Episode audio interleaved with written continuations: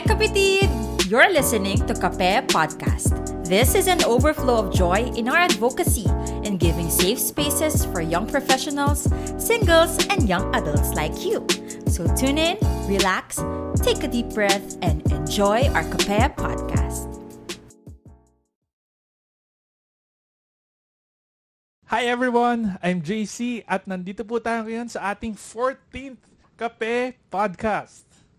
At tulad nga po ng sabi ng intro natin kanina, this podcast ay isang overflow ng ating mga kwentuhan and prayer evenings. Kape, for short.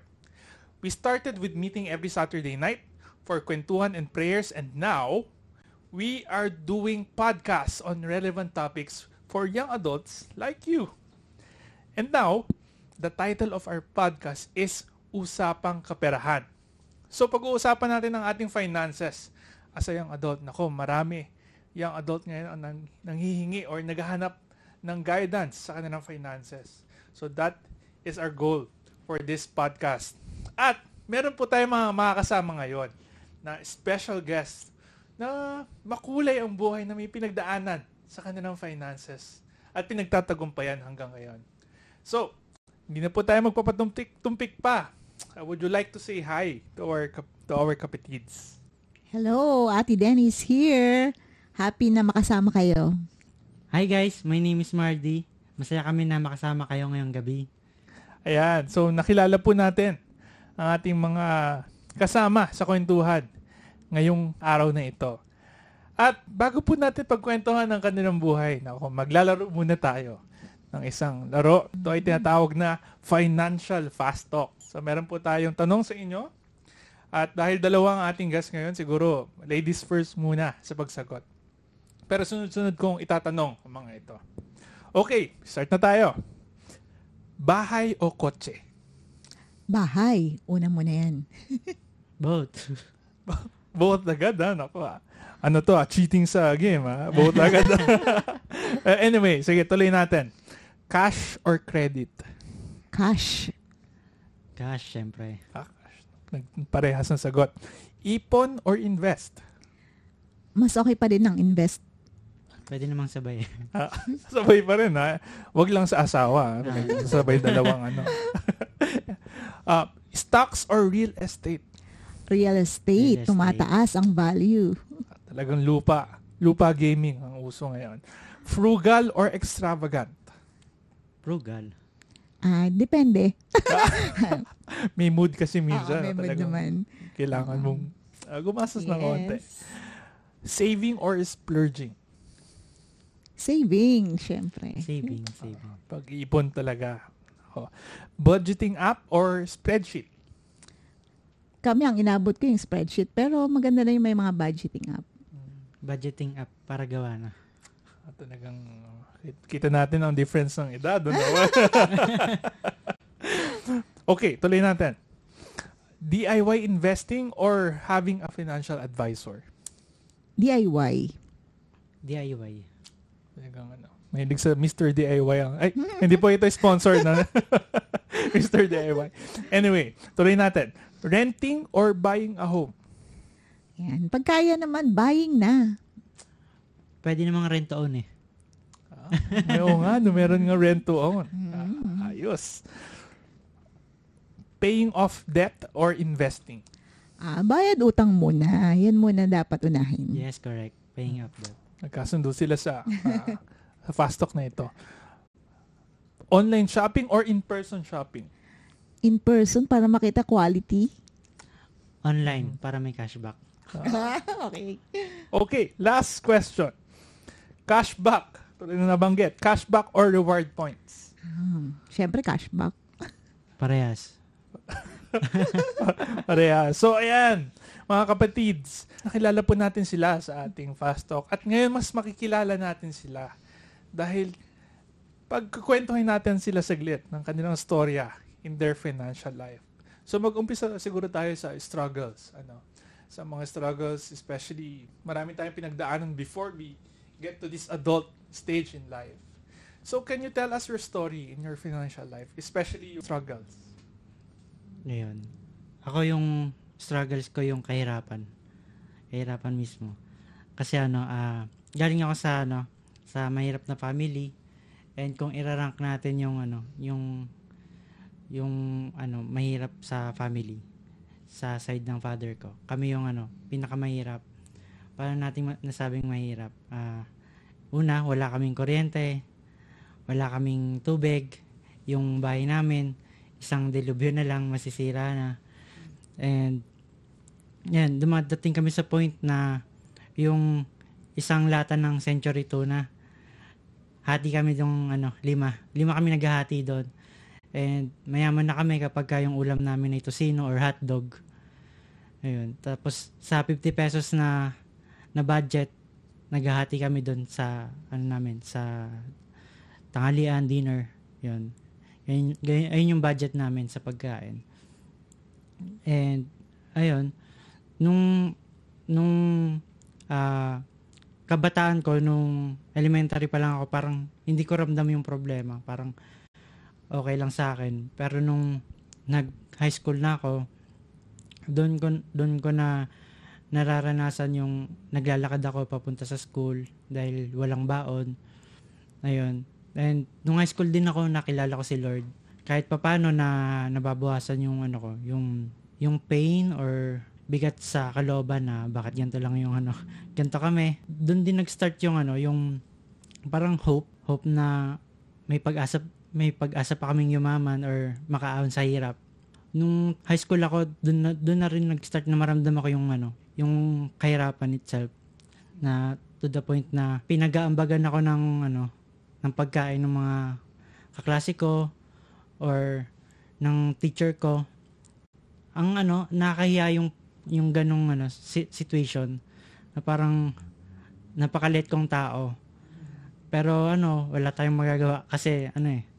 Ayan, papasok tayo na walang walang laman ng ano tiyan natin. Tapos nung ano din, nung time din ng college or bago ako mag-college, parang ah, wala akong wala akong balak mag-aral. Pero ayun, sa tulong ng mga ah, kapatiran natin sa church, doon nag-start yung desire desire na mag-aral. Nung time na nakilala ko si Lord, naging ano naging active ako. Parang sinisik ko ang Lord sa mga promises niya. Parang yun na lang yung ano eh, yung encouragement ko sa araw-araw. And to the point na naglalakad ako from Bukawi to Maykawayan para makattend sa mga gawain sa sa church. And doon ako nag-grow, doon lumakas yung faith ko, doon nag doon ako naging strong. Nagkaroon ng desire mangarap na hindi lang ako hanggang hanggang diyan, hindi lang kami, di kami mananatiling mahirap. Doon nag-start 'yon. And kung before wala akong ah, balak mag-college, doon doon nag-start 'yon nung napunta ako sa church. And nag-apply ako ng part-time job as a student pero hindi ako pinalad. Hindi ako inayaan ng Lord na makapag ah, trabaho as a student. And and hindi pala yun yung plano niya para sa akin. Gusto niya makapagpatuloy ako sa church kasi kung hindi ako nakapagpatuloy sa church, baka na nawala din ako or ah, baka napariwara din ako. And nung college ako, hindi pa rin nawawala yung problema na walang baon. Bali, ang ginawa ko noon, yung tuition ko, ibinili ko ng bike para na, hindi na ako maglakad. Uh, binabike ko from Bukawi to BSU pag wala akong baon. BSU mo Mm, BSU Malolos. Gumigising ako ng maaga para lang makapasok on time. And yung, by the way, yung course ko, IT. So, kapag IT, alam natin na kailangan mo ng laptop or device or phone na touchscreen. Nakakaingit. Naingit ako sa mga klase ko kasi lahat yon meron sila. Parang hindi sila nahirapan sa buhay. Ayan, dum- dumating sa point na ano, sa Pisonet ako nag ano, nag gumagawa ng assignment ko. Ayun, Wow. ayun yung ano, yung naging challenges sa akin. And nung panahon na pag-graduate na ako, namatay yung father ko. Sobrang bigat, sobrang sakit na bakit sa amin nangyari to? Bakit hindi na lang sa ibang pamilya nangyari to? Or bakit sa tatay ko pa, ganun. Sobrang hirap na walang provider sa pamilya. Tapos, nung namatay yung father ko, ako na yung nag-start na mag-lead sa family. to the point na nagta-tricycle na rin ako. Tuwing uwian, nagta-tricycle ako, pangbaon ko. Though may nagpo-provide naman sa amin na baon, pero hindi yun sapat. Kasi kumakain kami, yung mga kapatid ko, ayun, nagta-tricycle ako. That time, ano na nun eh, thesis ko na. So, may overnight kami, magta-tricycle ako pagka uwi ko, then babalik ako doon sa bahay na kaklase ko para magawa yung ano namin, yung thesis. So, yun yung ano, naging ano, struggle ko nung ah, college. Ever since na kabataan days, naramdaman mo na yung effect ng kahirapan sa iyo at sa iyong pamilya. At alam ko, meron tayong mga kapatid dito na nakaka-relate sa istorya mo, sa struggle na meron ka.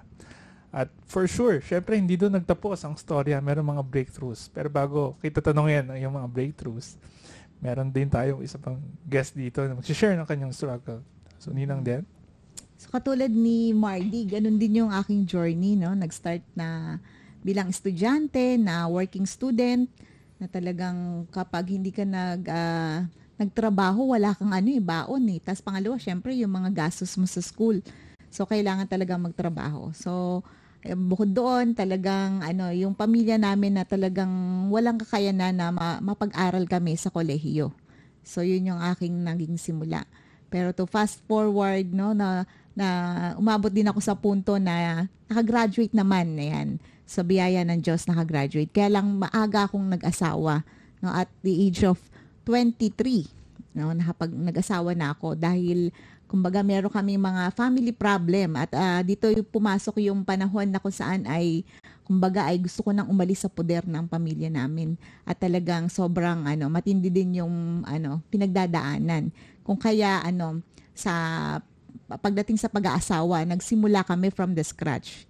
Ah, ako ay kinasal na two months pregnant na. Tas yung husband ko si Kuya Sinenyo ay ano ay wala pang work. Dahil halos kakagraduate niya lang tapos ah, nag-board exam siya. Hindi naman siya nakapasa agad no? kaya ano talagang ah, nagsimula kami na talagang naranasan namin na makitira no? Doon sa side niya tapos sa side namin at the same time ay naranasan naming umupa at napakarami naming mga pinagdaanan. Isa nga sa mga napagdaanan namin ay yung kami ay ah, nabaon din sa utang kasi nung may time na ah, kumbaga naging dependent kami sa credit card. Ayan. So yung credit card ay talagang naging ano namin eh, saklolo. No, kaya lang, Kaya pala cash yung sagot nyo kanina. Oo, kasi I hate na galit na kami, galit break na kami, hindi. Pero syempre of course ngayon may mga positive ano naman. Wag lang talaga siya yung ano, yung bang hayaan mo na mag-interest na lumaki na lumaki. Kami kasi ganun dahil nga hindi namin mabayaran ng buo. Syempre yung minimum lang, tapos buntis ako, tapos ng time na yon ano, kumbaga, isa lang yung source ng income. Tapos naka tumutulong din ako sa pamilya ko. Tapos siya din tumutulong. So parehong meron kami mga responsibility na ano din na ginagawa para sa both sa families namin. Kaya talagang ang hirap. So ang naging ano namin is credit card. Though sabi ko nga, kapasalamat din ako kasi kaysa nga sa tao, pero naranasan din namin na umutang. No, sa tao kaya lang talagang pag umutang ka, kumbaga, you will be a slave to others, no? Kasi parang iba yung ano eh, feeling eh, kapag ikaw ay merong ano pinagkakautangan ng loob. Kaya ano dinaanan din namin yung prosesong yon. So matindi din pagdating sa finances. Pero yun nga, maraming karanasan na kung saan nagpa-realize sa akin na talagang kailangan ko na ano, kailangan ko nang makalaya, magkaroon ng breakthrough sa area na ito. Nauna dun yung nung sa early marriage namin, syempre na nung nakapanganak na, ano, isa sa mga struggle ay yung halimbawa sa panganganak, talagang kailangan doon sa mura, no? To the point na kailangan gagawin mo lahat para maliit lang yung budget. No, kaya talagang lahat gagawin, kakayanin. Tipid. Tips, Tipid, ah. yes. Oo. So talagang pinilit ko na talagang normal kasi syempre ang mahal noon na ma-hospital ka at uh, ma- ma-CS. Yan. Pero isa sa nagpamulat sa akin noong mga panahon na yung may anak na kami. No, sa panahon ng pagkakasakit. Yun siguro yung isa sa mga masakit na karanasan na parang gusto mo nang ipa-hospital pero naiisip mo wala kang pambayad. Hindi mo magawa. No? Yung eldest namin, minsan ay ano din, nagkasakit siya ng dengue. Hindi ko siya ma madala sa ospital. So, kaya ano kami, kumbaga uh, outpatient lang. Araw-araw lang kailangan pumunta sa doktor at i-check yung kanyang ano, uh, platelets. Pero kumbaga, yun yung isa sa karanasan at yung iba pang anak ko na kung saan ay kapag nagkakasakit, ito yung pinaka ano, uh, masakit na part na hindi mo kayang ibigay. No, sabi ko nga ano, wala kaming ano, wala kaming mga medical ano, ah uh, yung kumbaga yung insurance tapos yung uh, tag health card, health card. Yan. So walang health card din, no? So parang lagi kang nag-aalala na pag ano, pag may nararamdaman ka, kailangan mo na lang maging ano, doktor sa sarili mo kasi ayaw mong magpa-check up kasi nagtitipid ka. Yan. So pangalawa siguro yung um, isa sa mga naging karanasan ko rin na nagpapamulat sa akin no with regards sa finances yung namatay yung lola ko no merong account doon na meron siyang ano, yung last night eulogy niya. Ako yung tinawag isa sa apo. At ang tanong niya, ano daw ang masasabi ko no, sa lola ko. Sabi ko, siya yung ano, lola namin na nag-introduce sa amin kay Christ. No, kaya kami lahat nakakilala sa Panginoon. Siya yung unang-una naging Kristiyano. At uh, naipamana niya yung faith niya. Habang nagsasalita ako, alam mo yon yung kaaway bumubulong sa'yo na faith na ipamana yung faith o nasaan ba ang lola mo ngayon? Kasi uh, para sa kaalaman nyo na ang lola ko namatay siya na ano, kumbaga ay mas ano, uh, mahirap yung kalagayan ng buhay niya.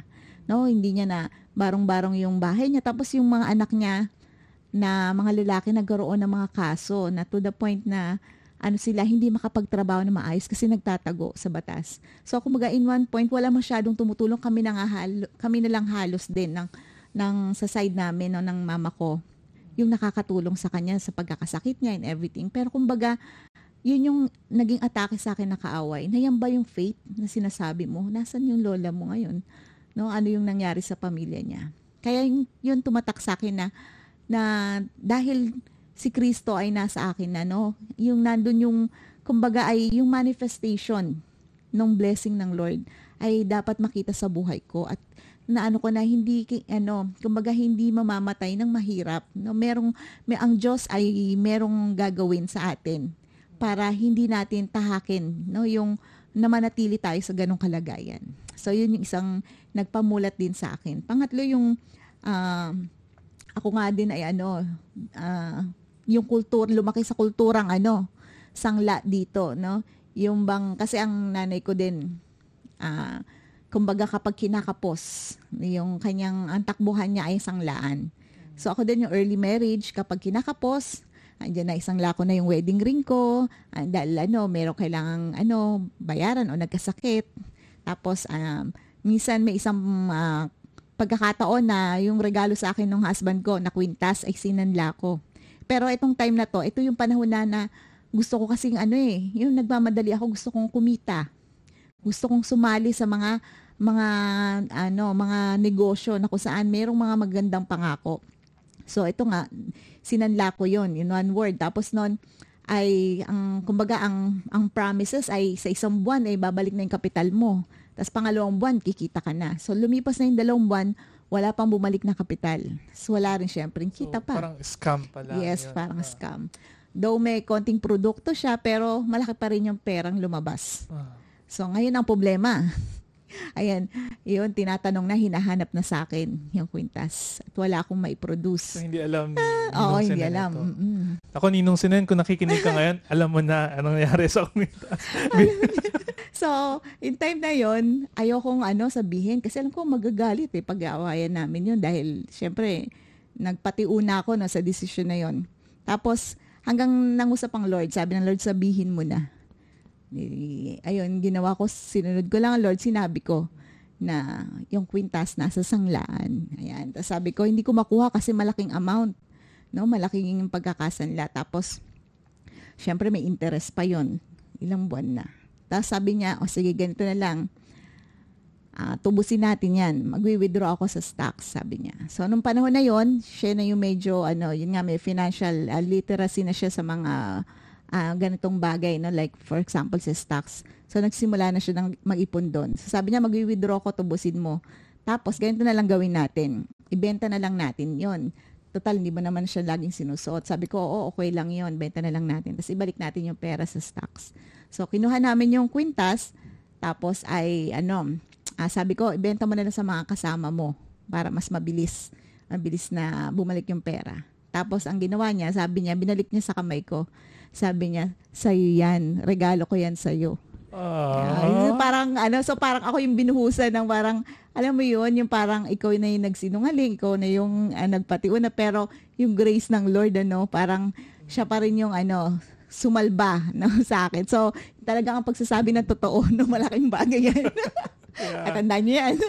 so, yun. After nun, pero yun yung naging ano ko, ah, isa sa mga ano talaga, yung break, ah, breakthrough na from that time, yun na yung last na naging friend ko yung sanlaan. Kumbaga, goodbye na. Nag- Nag-separate F-on. ways. F.O. na kayo ng Yes. sandaan. yeah, oo. At saka ano talaga, ang galing ng Lord. Kasi nung time na yon sinorender ko din talaga sa Lord yung finances. Doon na yung ano, kumbaga sabi ko, bahala ka na Lord, ano, gusto ko sumunod. Kaya, ang daming time na yon na, syempre, kakapusin ka. Ang tendency kasi ang naging cycle sa amin, pag kinapos, mangungutang. Pagdating ng sweldo, babayad sa utang, tapos pag kinapos, utang. Pero may dumating sa punto na, ano, kapos na ako. Pero sabi ng Lord, wag kang mangutang, wag kang mangutang. Sabi ko, o sige Lord, o sige. Pero alam mo, talagang grabe, dumarating yung mga unexpected. Hanggang sa ano siya, kumbaga hindi na, na-break na yung cycle na ganun. At unti-unti, ay ano, naka, nagkaroon ng ano pa, ng pag, ayan, nakaipon hanggang sa marami pang ginawa ang Diyos. So nabanggit niyo po ang breakthroughs sa Yes. inyong ah, financial struggles. At nakwento niyo po kanina sa inyong isa sa inyong anak ay na hospital Mm-mm. sa dengue ang sakit. Oo. So paano po kayo naka-breakthrough doon? Ayun, do sa sa pagkakataon na yun yung may sakit, no? Syempre bilang nanay, ano, ayun nga, masakit na ano yun, na parang wala kang magawa. You are helpless. Tapos yung time na yun, ako lang mag-isa sa bahay. So, yung time na yun, nag-pray lang ako sa Lord, Lord, ano, alam ko na ano, mahal mo ang anak ko. Hindi mo pababayaan ang anak ko. So that time, nung gabi na yun, na gabi na, lumabas ako. Sakto naman, nakasalubong ko yung kapitbahay namin na may anak na nurse. At tapos nun yung sabi niya na doon sa hospital ay maraming cases ng dengue. Tapos sabi ko, ay yung anak ko din po may dengue. Sabi ko gano'n. Tapos sabi niya, ay ganun ba? Sa inyo, alam mo may pinaiinom yung mga, yung mga anak ko doon sa ospital. Ano siya, para siyang food supplement pampataas ng immune system tsaka ng platelets. Pangganda. So binigyan niya lang ako ng dalawang sachet. No, enough para alisin yung takot ko nung gabi na yon na pinainom ko doon sa anak ko. Tapos no, pagising niya, okay na siya, magaling na siya. Pagbalik namin sa doktor, okay na yung platelets niya. Pero alam mo yon yung hindi ko, ni hindi ko tinanong yung pangalan ng supplement na yun. Kasi ang alam ko doon, it is God na si God ang kumatagpo sa akin na oras na yun. Wow. Ako, napakagandang paalala po sa ating mga kapatids ngayon na that might be struggling with the same thing. Or in the Yes. future, in the near future, as we are adult now and considering a family, Mm-mm. pagdadaan din po nila ito. And there will always be breakthrough. Tulad po na, nag- ah, na kwento nyo, Yes. hindi man kaparehas. It's always God's grace and provision that ah, Yes. happens. Mm-mm. Nakwento na rin po natin ng breakthrough. Ako, meron din nakahang na kwento si Mardy na sa mga panahon na tulad na nakwento mo kanina, ano, nag-aambagan sila sa baon at early on in your life. Konting hotdog, may, may sinigang na ano, naghalo, naghalo mga Masarap baon. naman. Masarap. Okay naman. Approved Okay naman. naman. Pero in line with those uh, struggles na nakwento mo kanina, what happened next? Nung mga panahon na, na nakaranas, nararanasan ko mga yun, parang continue lang ako dun sa ano, pagtingin kay Lord, parang unahin mo ako, ibibigay ko sa mga bagay na yan, parang ganun. Ganun yung parang naging motivation ko. And true enough, hindi ako ah, pinabayaan ng Lord. Ah, after ko makagraduate, ah, that time gigil na gigil ako magkaroon ng work nun para may ma-provide sa family.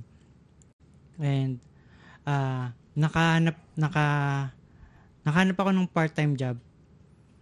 Bali, ayun yung naging stepping stone ko sa career ko ngayon. And ah habang wala akong trabaho, nag-apply-apply ako.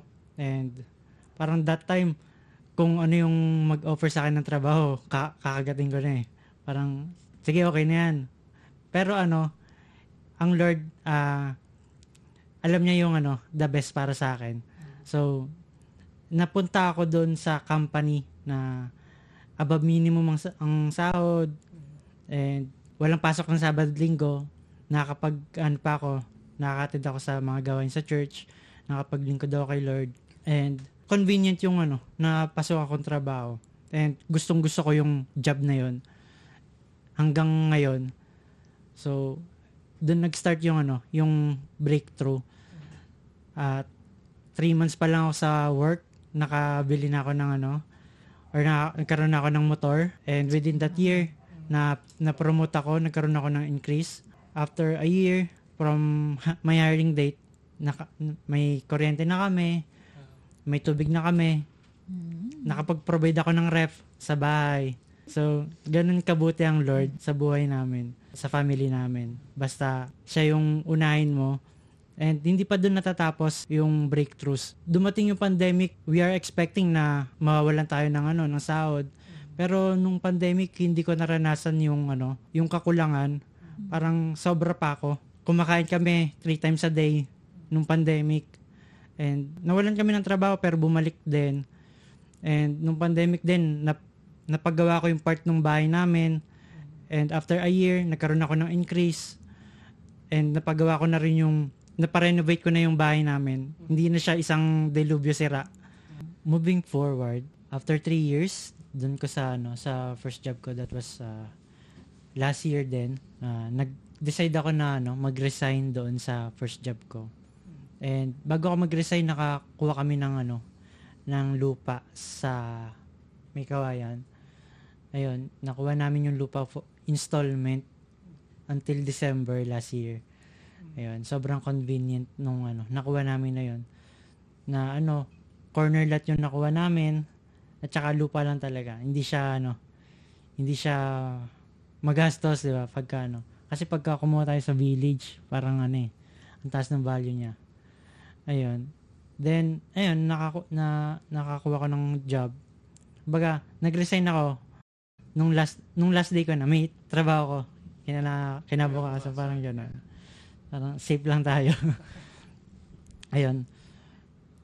Yung performance ko dun sa ano sa sa job ko na yon okay naman ma, ma mabilis ko natatapos yung mga task ko and suddenly ayun na tanggal ako dun sa trabaho ko Ayun. Nakakalungkot.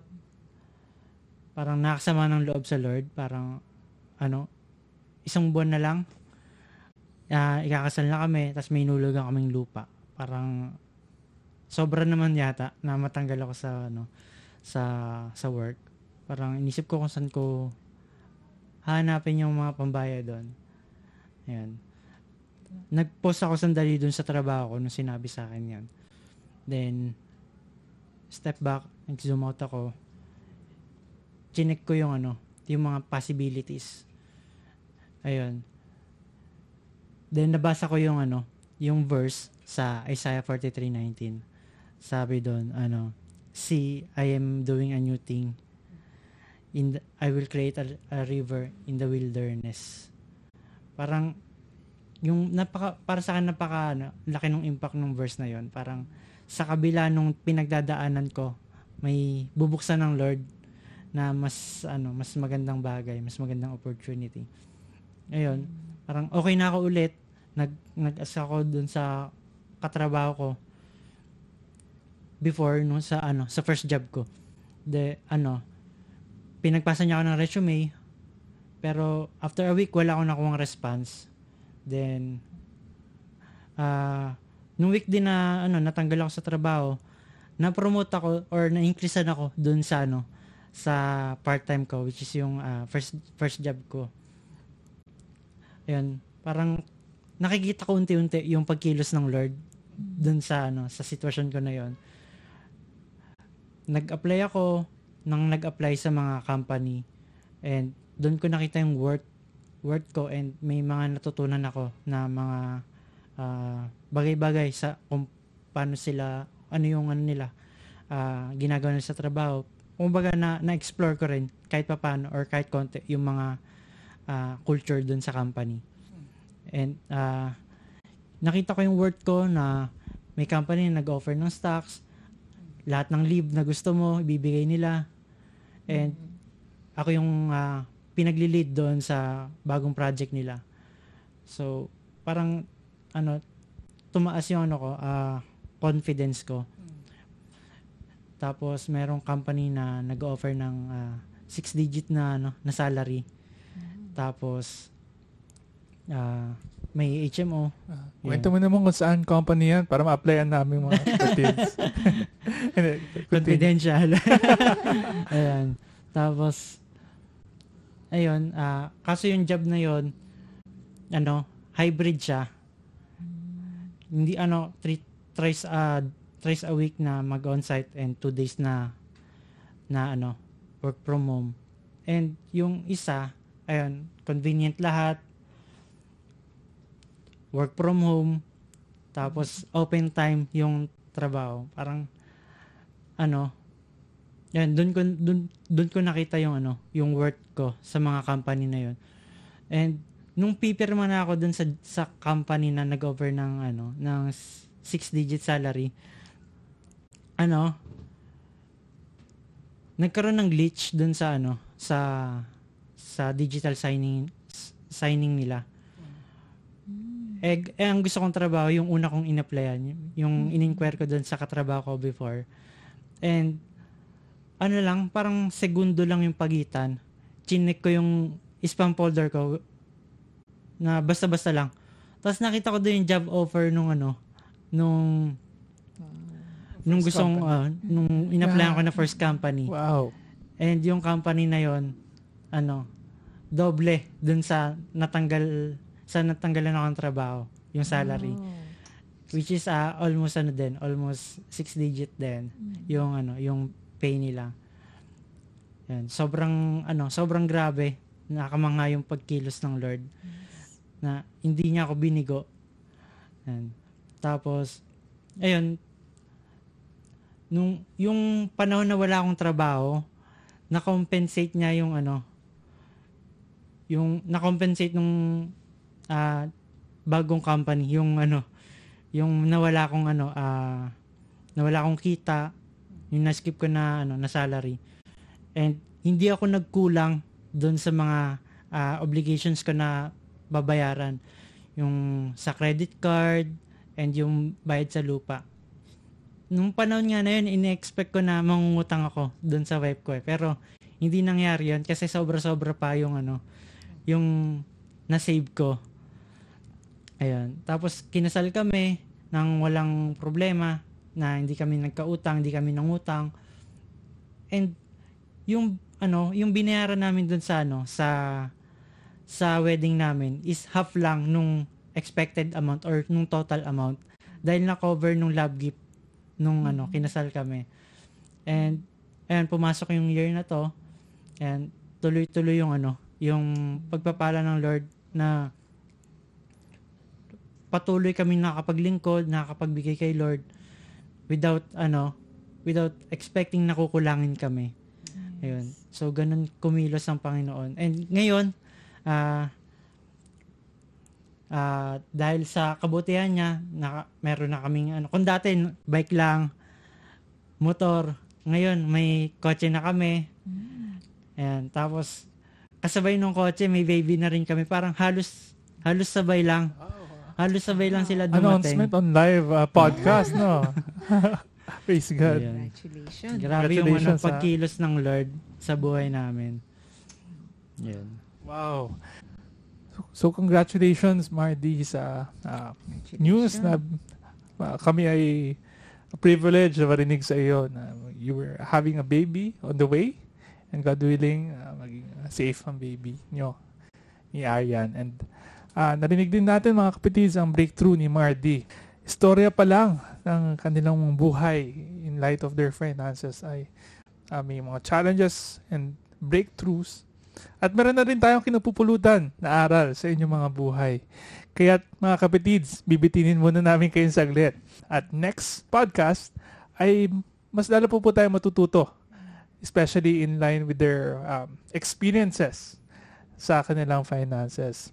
So, magtatapos po muna tayo ngayon at tayo po ay manalangin. Heavenly Father, we thank you for this time na kami po ay na, nakapagkwentuhan ng inyong kabutihan sa buhay po ni Mardy at ni Tita Den with their finances. At dalangin po namin as we continue to talk about this topic for our young adults, maging pagpapala po itong patuloy sa kanila. We thank you, Lord. In the name of Jesus Christ, we pray. Amen at amen. At Amen. dito po muna nagtatapos ang ating part 1 ng podcast Usapang Kaperahan. Bye! Bye guys.